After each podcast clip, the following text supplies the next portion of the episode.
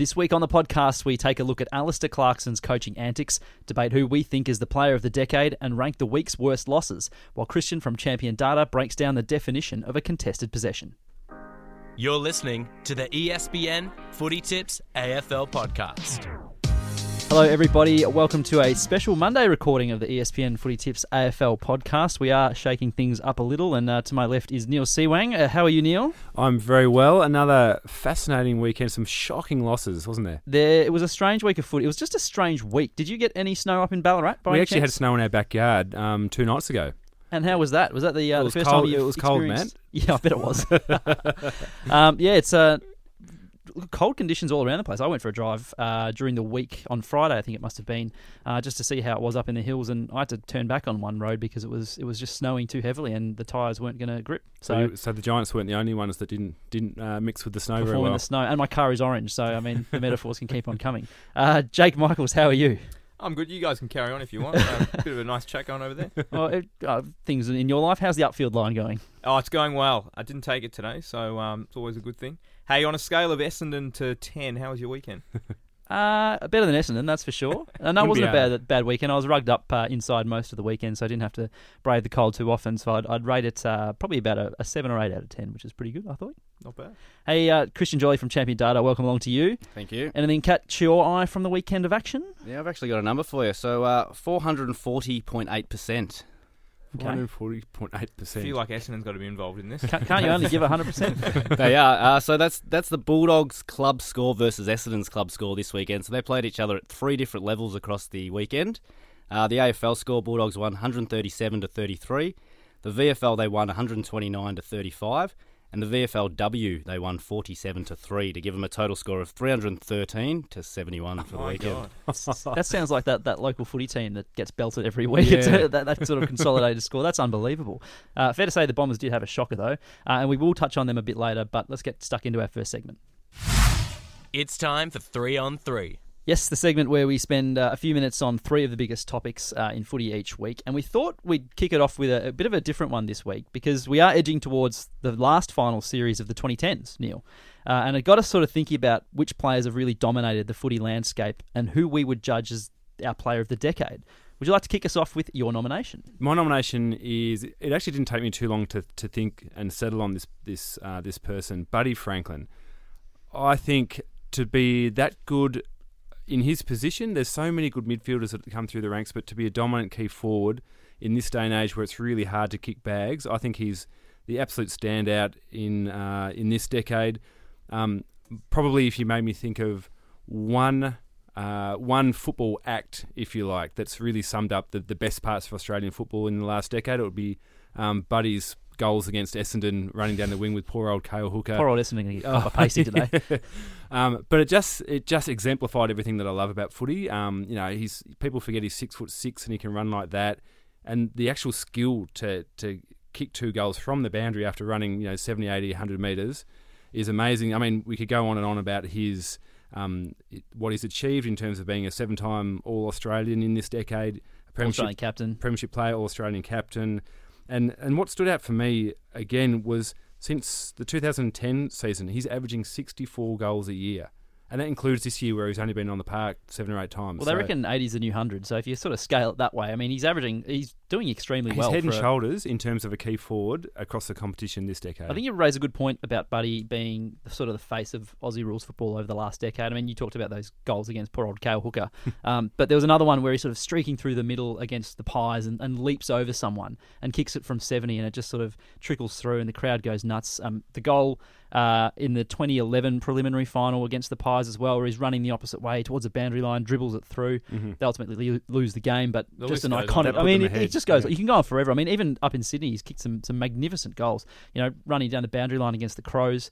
So it's a it's a pretty hard one to top. I think that's what adds to the Buddy legend is the way you can see how much he enjoys the game, how much he enjoys the, some of the things he does, some of his teammates do. I mean, uh, some of the other names we're going to discuss and throw up. Um, you know, don't want to give too much away, but you think of players like Dangerfield and things like that, probably not as charismatic as Lance Franklin, but it's that when I watch him, it's that enjoyment he's getting out of football, and in, in, the enjoyment he's getting out of watching. You know, seeing him. I remember when Ben Ronke kicked that seven And You can almost see. I think I can't remember. See, I can't remember if he was in the stands or on the field, but I remember they cut to Buddy, and he was just had this massive smile of how good's this? Like Mm. he was enjoying it as much as uh, anyone else was.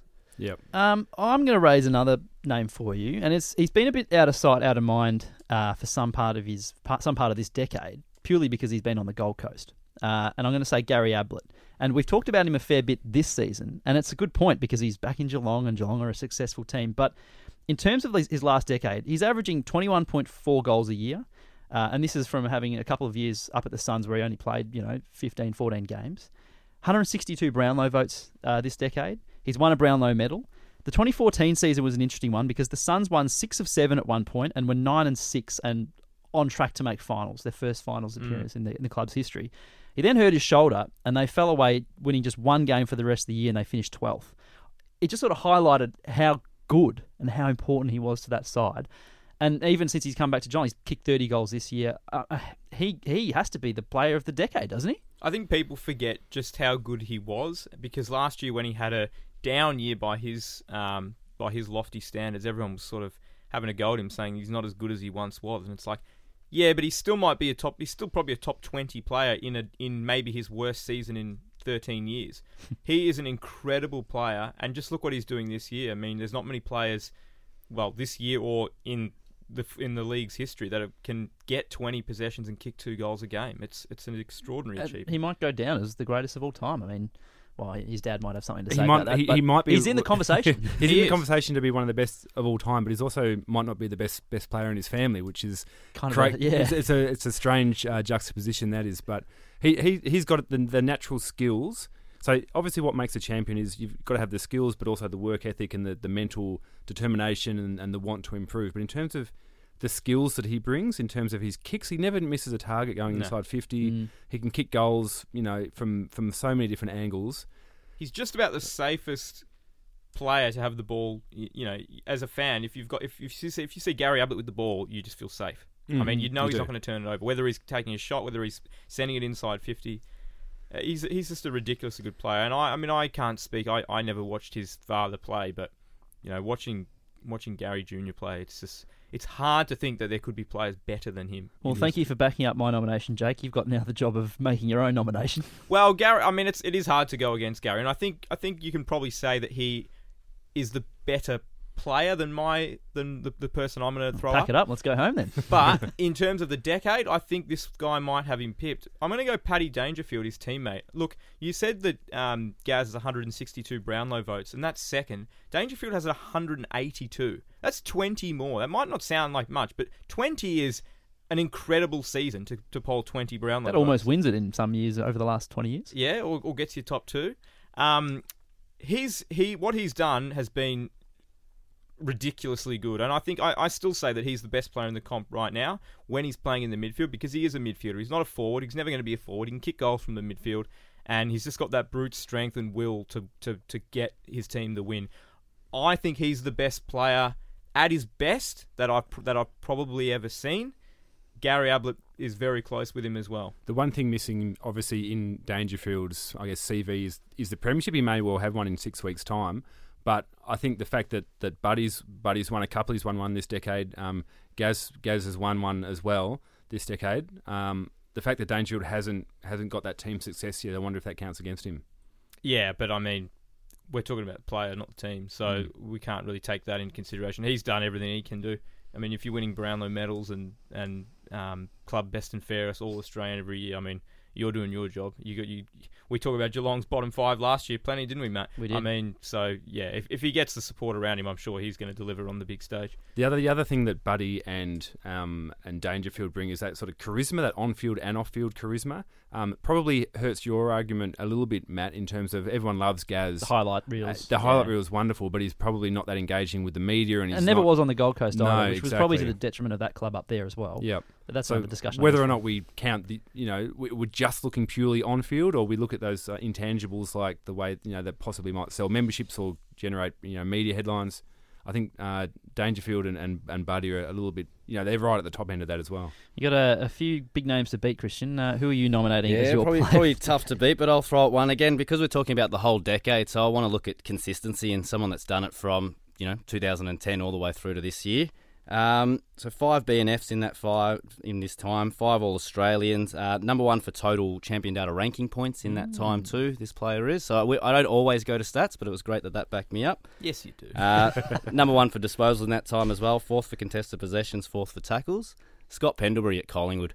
Um, And the flag he- in 2010. yeah, he's got the flag to his name. He hasn't got the Brownlow, which um, you know Gary Ablett and uh, Dangerfield do, and he doesn't have the Colemans that uh, Franklin does. But two things that I'll sort of put up for his case: he hasn't had a year of free agency or trade talk. So again, the legend of Dangerfield, Ablett, and Franklin's helped by the year of they're worth you know being in the papers every day, back page. This guy's going to get a million dollars. Where's he going to go? Where's he going to go?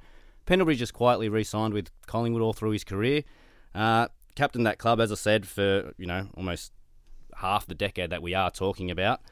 Um, and yeah, I just think for total consistency, I think his name gets left off a lot of conversations. So I don't know if he is clearly better than Dangerfield or Ablett, but I just feel like he needs to be mentioned more when talking about this whole decade as in entirety. Uh, what you've listed there, it's a pretty compelling case. And as you say, when you think of AFL's Mr. Consistent, there's one name that sort of jumps out at you right away. Yeah, I look. I spoke just this is related, but I spoke to Connor Rozee last week about um, Robbie Gray, and he said he's always left off these lists uh, in terms of best players in the comp. And Scott Pendlebury's the same. I mean, he's he he's probably the best player. I mean, I know I know key forwards don't win Brownlows, but he's probably the best player in the comp right now that hasn't won Yeah. one. Yep. Um, and I think yeah, it's crazy that he's capt as you say, he's captained the biggest club in the country for five, six, Yeah, seven yeah, years. long time, It's been there yeah. quite a while, and it's just like um, and y y- no one ever talks about him. It's it's yeah, it's bizarre. Um, any any names from our quartet um, that missed out that could have been worthy nominations? Well, another name I wanted to throw up, but I know he's probably not the best player, but he but in terms of what he's achieved is remarkable. Is Luke Hodge? I mean, he he led that three peat. He's won a Norm Smith medal. He's had all Australian Guernseys. He's uh, won club best and fairest. And now you look at what he's gone to Brisbane and, and what he's doing there. I mean, if he if, if Brisbane was to win the flag this year and he had five, and who knows, maybe that maybe he gets the Norm Smith again. Geez, it'd be Where does compelling he sit in Yeah, history? he's got to be right up there, doesn't he? Maybe we need to revisit. You're this right, not in not the flashiest and, and almost, you know. He's not the most skilled. headline He's not worthy. the fastest. Yep. He's not the strongest, but he's the, probably the smartest player that's played in the last ten years. It is a fascinating discussion. You know what? We might put a t- a poll out on Twitter and, and Yep. see what the punters think because uh, I think you could go a lot of different ways with this discussion. That's for sure. Hey, we sort of uh, touched on it off the top about uh, the snow that was seen over the weekend. It wasn't just up in Ballarat, Niall. Uh, there was also some snow in Canberra on Friday night. Um, I'll get your opinion on the, the scheduling in a, in a moment as well. But Alistair Clarkson, famous for sort of his policy of no long sleeves uh, that his players can wear. He goes up there to Canberra and obviously isn't going to back down from his, his own sort of um, you know intestinal fortitude of wanting his players to be this and that. But uh, decides to strip down to the shorts when it's about two degrees outside, go for a run around the oval just to show to his charges that it can be done. Uh, what do we make of Clarko's bizarre sort of winter antics? Well, it, well, it is antics. I mean, look, they won the game, so everyone's of course is going to turn around, and this is what people do with Hawthorn. This is why what gets me really frustrated about the Hawks is that no matter how they play, who they beat, it's always the story with Hawthorn when they win is how great's Alistair Clarkson is as a coach. It's nothing to do You've with got a the massive players. bee in the bonnet. over I do don't because it's the only coach. Nate, what's who's another coach that people say this about? Adam Simpson's done a brilliant job in the last two or three years with West Coast. Damien Hardwick has done a great job at the Tigers. No one ever ever says either of them are a genius or they coached well. Maybe it's a, there's a reason for that. Maybe the, the But they win more games than they win more games than, than Clarkson. Well, in the last couple of years, yes. Yeah, so it's yeah. I, I don't understand why why he only gets the credit, but no one ever says anything negative about him when they lose, and He's- they've he's got a few credits in the bank, I reckon. That's fine, but it's like, why is he the only one? Name one. Name But one because maybe coach. maybe it's because he is that good. But they, but why when why when they lose do they not say anything? But because that's what happens with coaches. I feel like that a boxing Because- ref where I've got to separate the, the both of you uh, just briefly, and then you can re-go. it doesn't again. make sense. Look, this is. But then going back to what you're what you're saying about the taking his shirt off, this has got nothing to do with him. This could be any coach. I personally don't like it. I think you should give the your players a choice. If you want to wear long sleeves, what's so bad about wearing long sleeves? Is it really that big a deal? It should it shouldn't be dictated to the players. No, it's got nothing to do with they can- Clarkson. It's just- but that's his that's his prerogative. If, if he wants to go out and risk hypothermia, I mean that's no joke. Um, Oh dear. No, should we cut that out? I loved it for what Thank it's you. worth. I, I, well, think- you're a father, so you would. Uh, Look, I, you well, I wasn't talking about your joke. I was, I was talking about loving what Clarko did. That was a good dad joke. You're just um, preparing for, for later in life. Yeah, maybe. Um, but uh, why? I think this point? might be a bit of an old school versus new school thing, and and um, I think so. Everyone talks about um, sport often being played above the shoulders, right? If you if you can get your mentality switched on, you're going to be you know so much more better um, for the contest than than what you might not be. And who's who's not to know whether this this antic of saying no, we're not going to worry about the temperatures. No, we're not going to we're not going to be too concerned about playing in the snow. If that gives Hawthorn a two percent edge, then that's that's job done, I reckon. So it reminds me of a story of Jonathan Brown and the Lions maybe ten years ago playing down in Launceston. The Lions obviously not used to the cold. It was absolutely Baltic conditions down in Lonnie. And famously, Johnny Johnny Brown said, "I'm going to find anyone that mentions the word cold or weather during this whole road trip." And the Lions produced an absolute remarkable upset win down in Tassie. And that's that might be a one percent mindset difference. And and I, I love it. I love the idea of thinking outside the box and trying to find a way to get your charges up. Yeah, so that's why I've sort of got a foot in each camp here. I'm I'm with Niall in terms of doing something different pre-match. I mean, he's been in, in charge of those guys for 14, 13 years now. You you got to come up with different things. fresh. That was, you know, how many how many things does he he's trying to try to do it again? Is it, you know, how many things has he done in the rooms that we haven't seen? So this one was out and about. It got caught by the cameras. He might be doing something quirky. He every knew the cameras were there. but he might be doing something quirky every three or four weeks. It's just usually Yeah. in the rooms or just don't see pre-match. You just yeah. don't see it. So this one, but again, I, I go back to the jumpers one, and I'm with Niall. Anything that can get that extra one or two percent, you know, extra performance out of you, it's good. But I would have thought no, no study in this. But wearing long sleeves in wet, surely that helps your performance. It just helps you grip the ball a little bit easier if you're taking a chest mark. Surely it helps you tackle blokes. They can't break through your slippery arm. So during the pre-match, uh, when I first heard about his no jumper rule, I thought that's ridiculous. That's just you know, that's just old school and just being silly. But sort of seeing what he did on the night, you're like, all right, it all sort of ties together, and it's just that that whole sort of having that theme of yeah, you know, weather can't defeat But us. the thing is, they can go out next week and play in the wet, and they do the same thing, and they don't wear um, the long sleeves, and they lose, and, and it's like, oh, well, it didn't work. They just played a Giants team Yeah. that were horrifically bad. No one's talking about the Giants. I must admit, well, you're, you're very right. It's, it's such a win loss industry that if he does that and they lose, then people will you know Yeah. be clambering for him. You know, But what a no one, stupid- no one would say, "Oh, he shouldn't have. He should have let the players wear." They would have just said, "Oh, the Giants played well." It's Probably. never a negative story about Hawthorn. But the point is, the Giants were, were really, really poor. Yeah, they absolutely were. Um, one thing to keep an eye on with Clarko this week is if he does develop any sniffles, uh, because honestly, I mean, running around like that in those sort of conditions, I was it's bloody sitting. I was at the. MCG yesterday for, for Carlton Richmond, and I've come in today with a cold. I don't know how half he and half the, the Hawks. I am Uh, sure he would have the the club, you know, nutritionists and sports scientists would have ticked it off. He, there's no way that if it was going to put anyone at risk, that they that they would have been allowed he to do that. do that. No, Um, Um, but one thing, one last thing I will say, I love the erratic and the eccentric streak of, of certain coaches. Going back to, to Malcolm Blight and, and Kevin Sheedy and Mark Malcolm Williams, was a ripper, wasn't he? Absolutely. So I that I really that's why I kind of enjoy these sort of elements of, of coaching. I think. I What think was the What was the famous thing he did one day where he's, he made his team line up in, in front of the other team's huddle or Yeah, something so like it was, a, it was a final, um, and they were playing Adelaide in the finals. Who's- and he got which coach so Malcolm? Blight when he was in charge of Geelong, and he got the Geelong players to go and stand alongside their banner and basically eye, eyeball the opposition. Well, I, I always remember it as being that, but I read it. I read the story when we I knew we were going to talk about this on the pod, and he basically his instruction were to eyeball the opposition and make sure that you know we're we're we're on you from the start. But the problem was Adelaide had heard through because back in those days they they shared. Um, Oh, they walls heard through between the the, dressing room, and they could just hear him talking about it. So they were expecting it, and sort of Nigel Smart sort of made a beeline for some of the players. And I think Geelong were, yeah, I think they conceded the first seven goals of the game. So again, didn't work for him Didn't that quite day. work. Maybe- what about the Crows recently? I was where going they to say were that doing Don the- Pyke, the Don power Pyke must have yeah. uh, had a chat to Malcolm about how he can get his players offside. Hey, quickly before we do move on, uh, we are running a bit lo- long on this segment.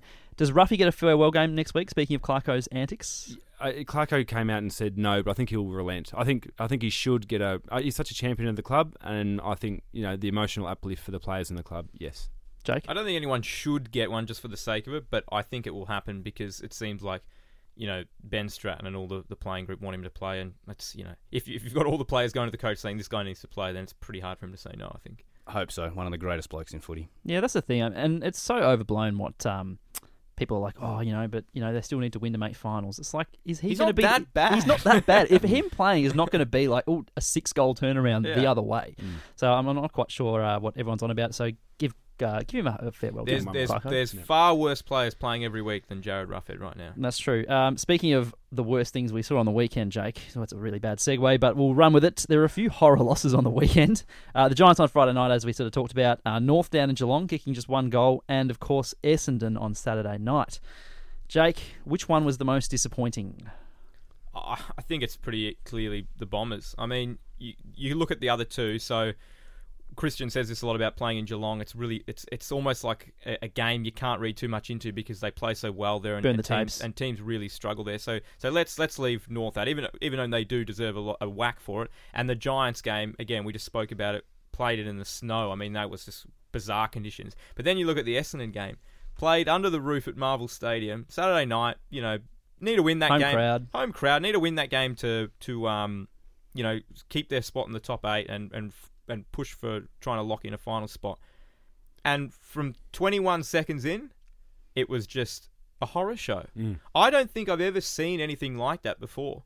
I've I've seen losses like that, but it might have been Gold but Coast not in their first top season. side. Yeah, it was like a really inept club. Like Mm. I, I remember they looked like training drills against the Giants and the and the Yeah. Suns when they had seventeen year olds playing for So the. Richmond Gold Coast early in the year when Richmond put 100 on them in the first half. I mean, that was that was a beatdown, but that was Gold Coast, as you say. That wasn't like a side that is fighting for Yeah, finishing fifth or sixth it was. on the ladder. I- I'm- it, it was unbelievable the lack of intensity. I really uh, found it quite funny, sort of watching the watching it back again when you, did, um, you did find it funny, didn't you? you enjoyed it. Be honest. The old, the old Early, Carlton uh, Essendon.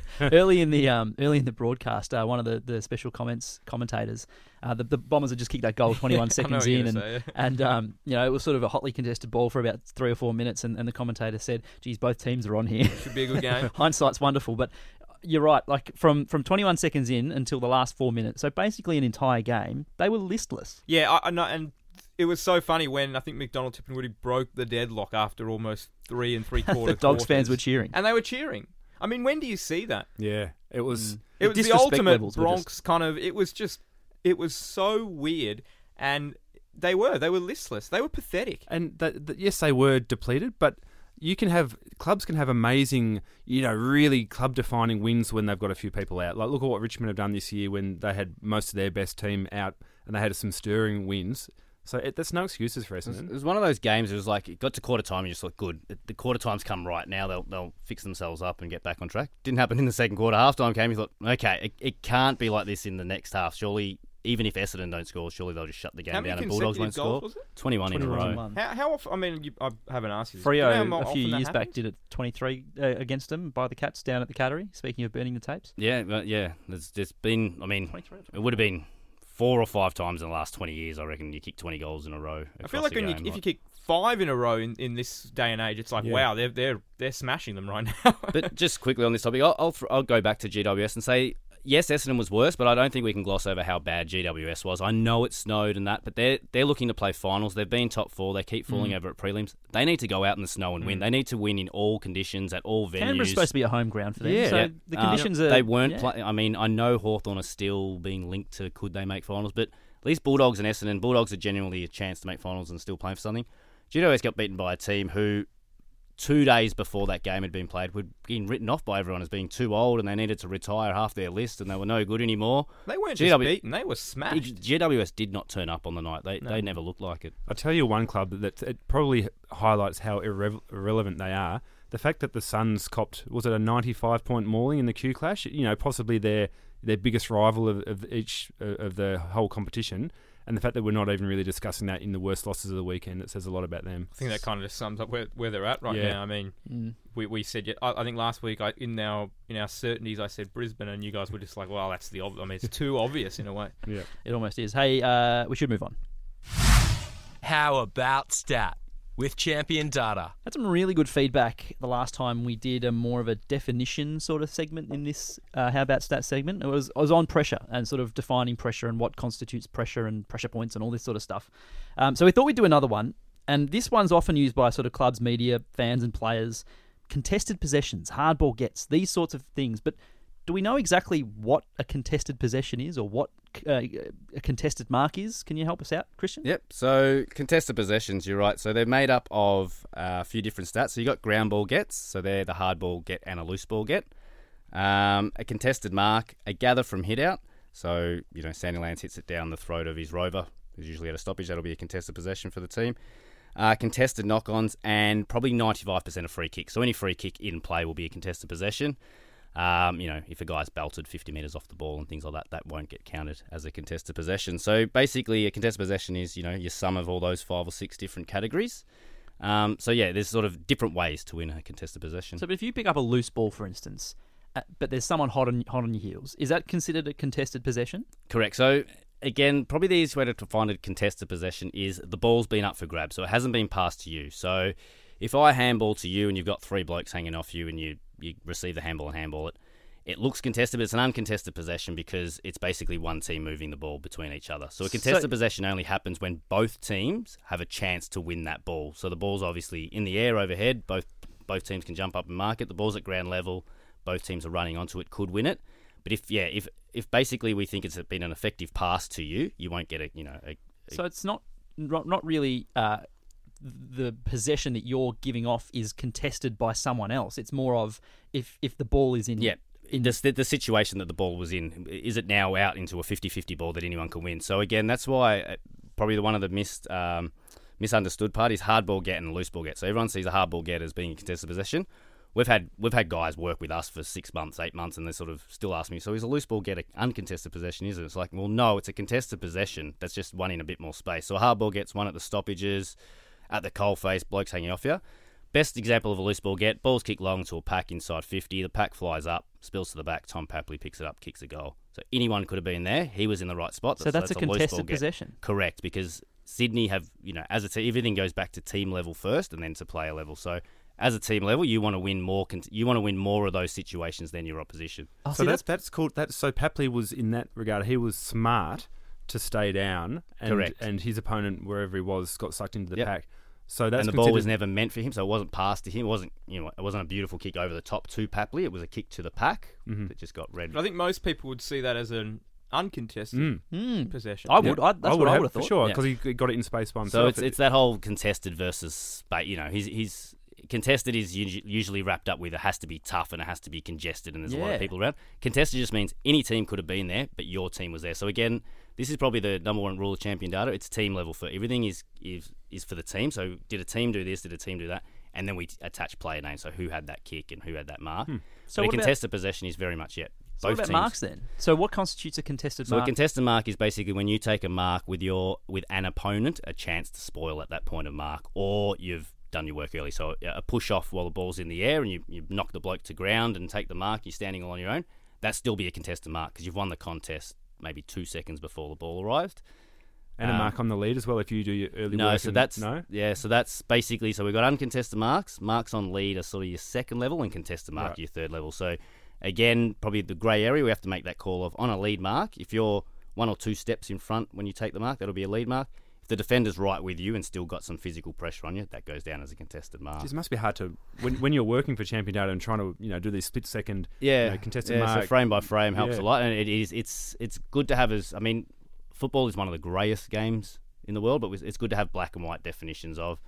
And it, it, it is it comes down to if it's line ball, it's contested because uncontested should be so much in space. If you think Mm. that a bloke was close enough to spoil, then then he would, you know, sort of. Mm-hmm. If yeah, if you're sort of uh, tossing up between the two, will lean towards more contested uh, in a See, situation. that, that so sounds like more of a definition I would have expected for uh, contested possession. Yes, like you know, too. the someone's right on your hammer. Yeah. Uh, you take the mark, contested mark. Same thing for a possession, but obviously it's it's quite different. So I'm, I'm glad Mm, yeah. we cleared that up because I did not know that. yeah. Do we have any uh, surprise leaders in any of these sort of categories that we might want to look at? the first thing I mean, the first thing, the number one rule at looking at contested possessions is you don't look at the total. So no, again, when you're looking at teams and trying to win a game of football, your KPI wouldn't be to win a certain amount of contested possessions. It would just be to win more than the opposition.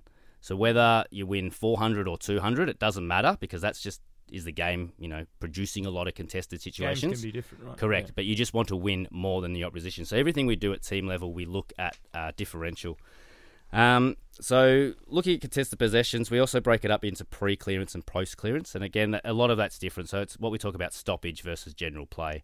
Um, and just looking at if you win the contested possessions at the stoppages, so what we call pre-clearance, you win the game 53% of the time. So that's the one that commentators say, you know, they've got to get in, get the ball first, win it at the stoppages.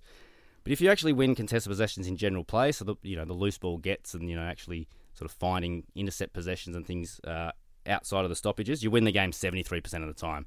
So that's where you should be, should be concentrating your efforts. Is yeah, we want to sort of get clearances and get the ball moving our way out of the stoppages, but it's all those other contests on, on the spread, as everyone else sort of calls it, that you want to continually win. We wrote last week about Brisbane and why they can go all the way and win the flag this year, and that's the area that you were you were telling us Yeah. last week is they've they've just grown enormously. Yeah, they- I think they were in the negative for 15 straight years that are finally in the positive this year, up to second best. So a massive turnaround. So And that seems to be an area I reckon in the in maybe in the last two years it's become a bit more apparent the the differential between um or the I guess the breaking down contested possessions from pre uh, to pre clearance and post clearance as well. So it's obvious that you know if there's a 73% win rate if you if you win those post clearance uh, contested possessions, that's obviously something that's really important in modern footy. Yeah, correct. And, and a lot of the clubs are sort of breaking the game down into stoppage versus general play and sort of, yeah, using your KPIs in that way. So looking at pre clearance differential for teams, uh, the top five are GWS are plus 132, so they're going all right. Melbourne plus 121, struggling this year. Port 119, sort of up and down. Bulldogs plus 78 and Collingwood plus 50, so that's pre clearance. Post clearance, I sort of think stacks up a little bit more with the latter. So Geelong are plus 188 for post clearance contested possessions. Uh, Brisbane, who are second on the ladder to them, are second in post clearance contested possessions, 121 more than the opposition. Collingwood are third at plus 113, and GWS at plus 93. So you can sort of see the top four in that stat have probably been, you know, have have all been in and out of the top four all year long. Um, so it's just interesting in sort of saying, yeah, pre-clearance, yeah, Melbourne are doing really, really well on that, but it's probably on the spread that they're not, you know, they're not even Absolutely. in the top five for, so that's what's hurting them this year.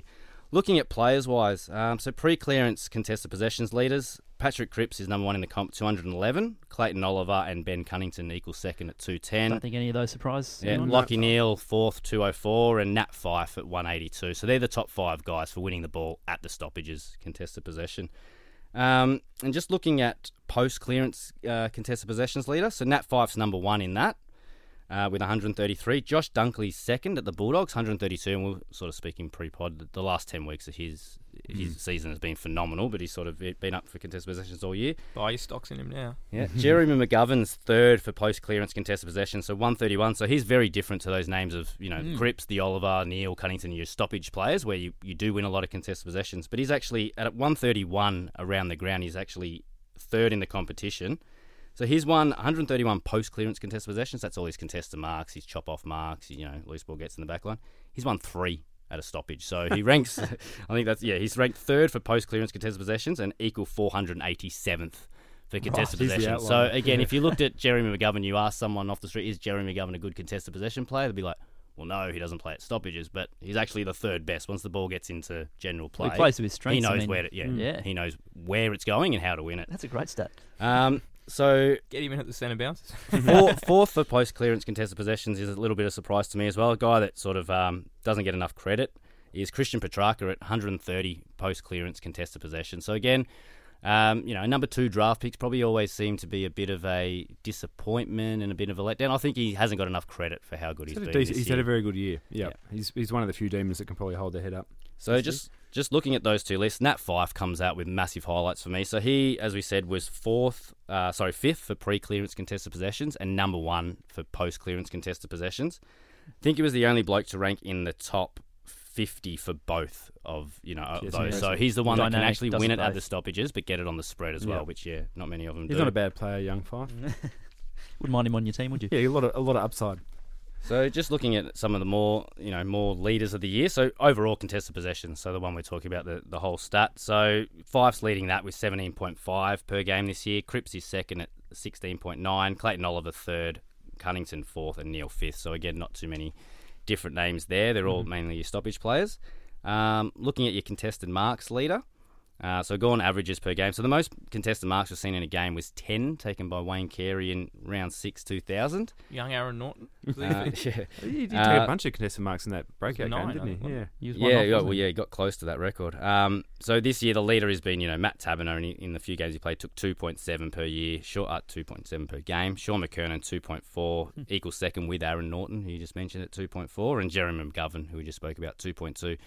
So you can sort of see contested marks. We sort of know it's one of the dying arts of the game. A lot more short kicking and a lot more sort of uncontested marks. I don't, Again, Naughton got close to that number early in the year, but I think that 10 will almost be an unreachable figure in the way uh, football's played these days. So just looking at contested marks. So what we also um, we also keep track of is one-on-one contests. So a contested mark can be taken in a pack of players, or it can be taken where you sort of float in from the side. A one-on-one contest is basically both players start at the same point and it's, you know a, a wrestling for that overhead ball to try to take that mark.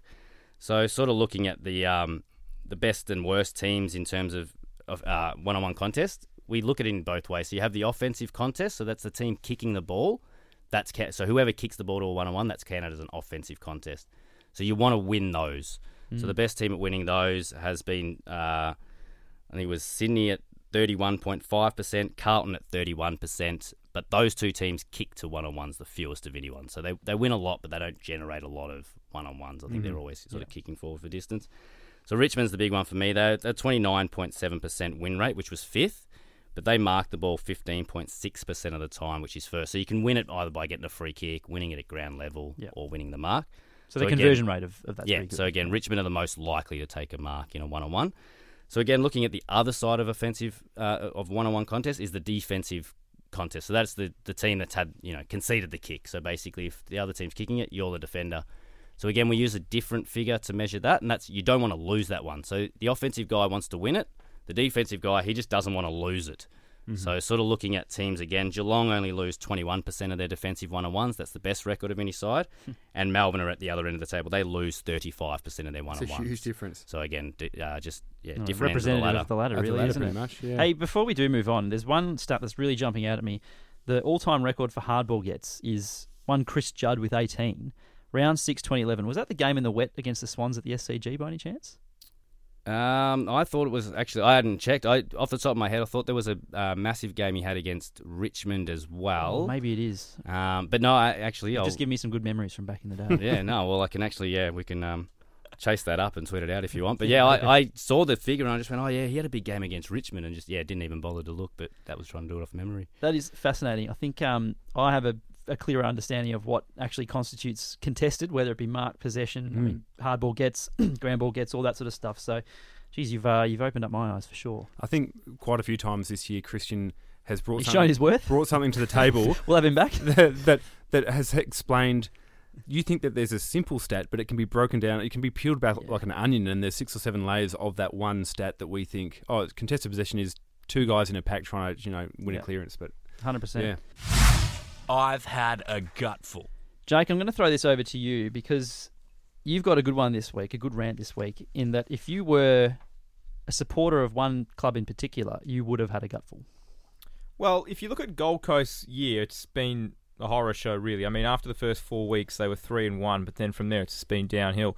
Sixteen straight losses, and if you look at their last six um, games, they've obviously lost them all, but their margins are 92, 95, 24, 10, 69, and then 91 again. So, it, not only are they losing, they're, they're getting hammered most weeks. I mean, it's it's a real dire situation. Now, given that it is so bad, they're probably going to get a priority pick. I would have thought. But what is getting me frustrated is the fact that there's going to be so much lobbying for a priority pick, which they do need. But it's like, well, hang on a minute.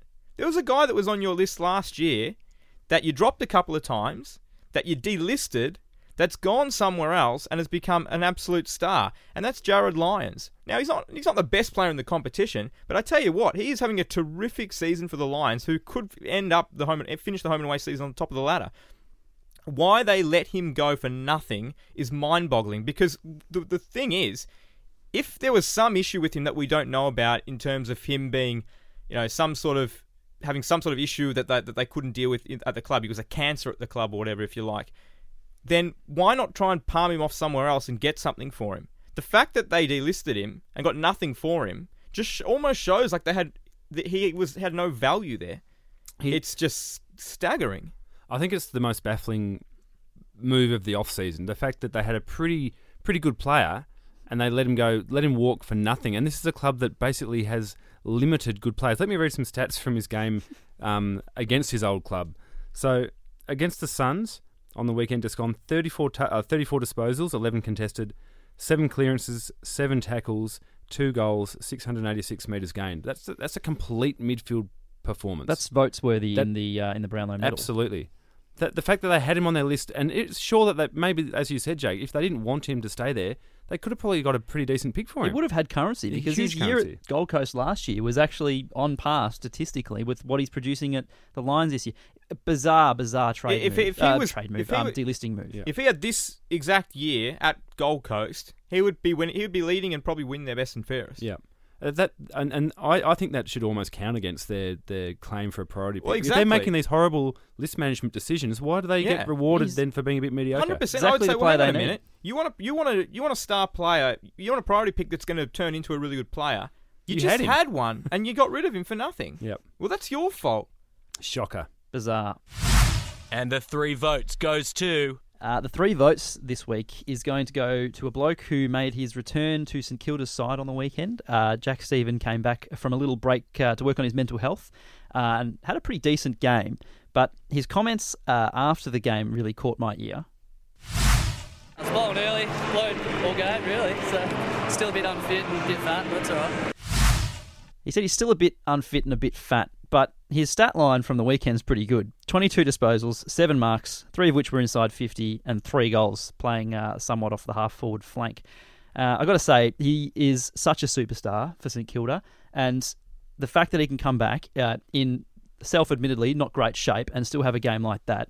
Good on him. I mean, it's good that he's obviously gone away and worked on the mental side of his game, uh, and for him to produce that and and uh, be a, a, a big part of St Kilda's win. He kicked uh, the goal to get him within two or three points uh, before Bruce kicked the winner. He was magnificent on the weekend, and it's good to see uh, Jack Steven back playing for the Saints. I think we forget how good some players are, and he's another one. You know, he doesn't play for a few months, and all of a sudden, you just forget he even exists. Out of sight, out of mind. And then it's just like he comes he's a back. star.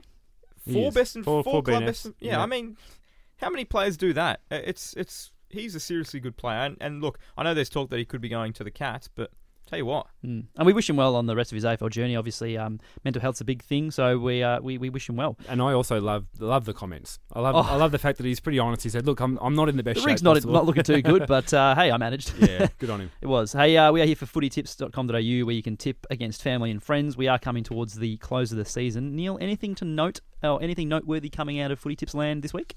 Yes, well, last round we only had um, two perfect rounds. Um, it was obviously a, fair few upsets. We had two perfect rounds across the 700,000 or so tippers, but Not this this round coming up, I, we are talking pre-podcast.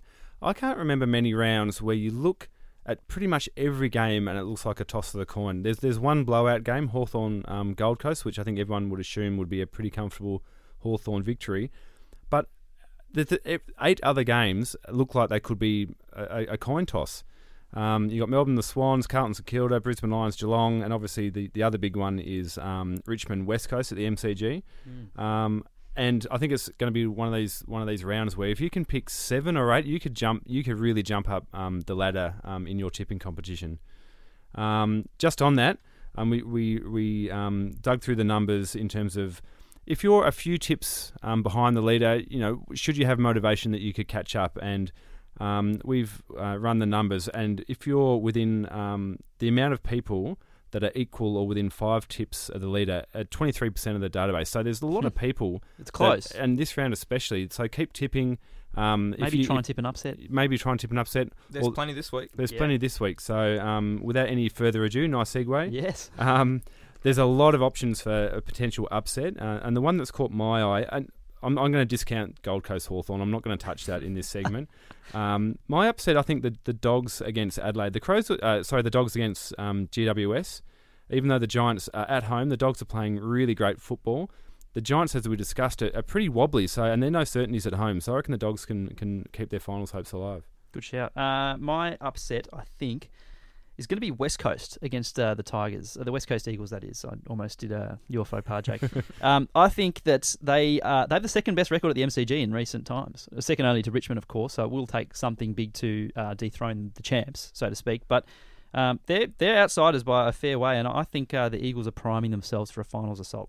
I think we should go back and listen to the other podcasts. I think I always follow you, and I always pick the same as you. But it's it's not it's not me not just trying to cheat. But no, I had uh, yeah, I had West Coast as my upset as well. Um, it is. yeah, I think it's it's Brisbane's got to make got to make a case for Brisbane as well. But West Coast, Richmond, are probably the most two informed sides in the competition at the moment. Um, yeah, it's, it's going to be a great game. And as we've spoken about, a chance. contrast of you know possibly the two best teams in it, and they're so different in the way they play. So Yeah, correct. fascinating.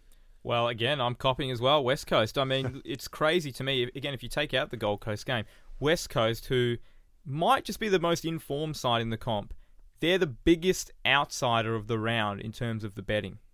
That is Essendon's neck and neck. unbelievable. Yeah, Yeah, that's bizarre, isn't it? So yeah, I mean, that's, I think it's the obvious. If you're looking for an outsider, West Coast, they've, they've shown that they can win in Melbourne. Haven't really lost in two years. So Have you, you got a certainty for us? Uh, yeah, certainly. I'm going to go Port. I think I, I'm starting to trust Port a little bit more, and, and North not completely sold on. I think North. I mean, they, they can't make it now. Port's still got a lot to play for. Um, they played really well the last time they were in Melbourne, and I expect them to do the same. Oh, Uh, my certainty is Melbourne on Friday night, well. it's, which is a bit of a different one, but I'm going the other way. I've looked at Sydney um, and their form the last four or five weeks. Again, it seems to be they're, they're playing the youngest team of uh, any side the last three or four weeks, so getting a few youngsters in the team. But yeah, I think Melbourne will get the job done over them. I I hope you're correct, Christian, but I'm I'm, I'm following Jake with this one. I think I obviously discounting a potential upset of, of Gold Coast over Hawthorn. Um, yeah, Port Adelaide versus North. North don't have anything to play for. Um, Port Adelaide obviously do, and I think that motivational factor plays a big difference in how a team can perform. I'm going to cheat and say that uh, Hawthorn's the biggest certainty of the week because they are. That's probably fair enough. Uh, and with that, we probably uh, should move on, but make sure you do uh, subscribe. Uh, There are still episodes coming for the rest of the year, so subscribe. It's not too late. Uh, rate five stars, and we'll speak to you in the next one. Thanks for listening to the ESPN Footytips AFL podcast.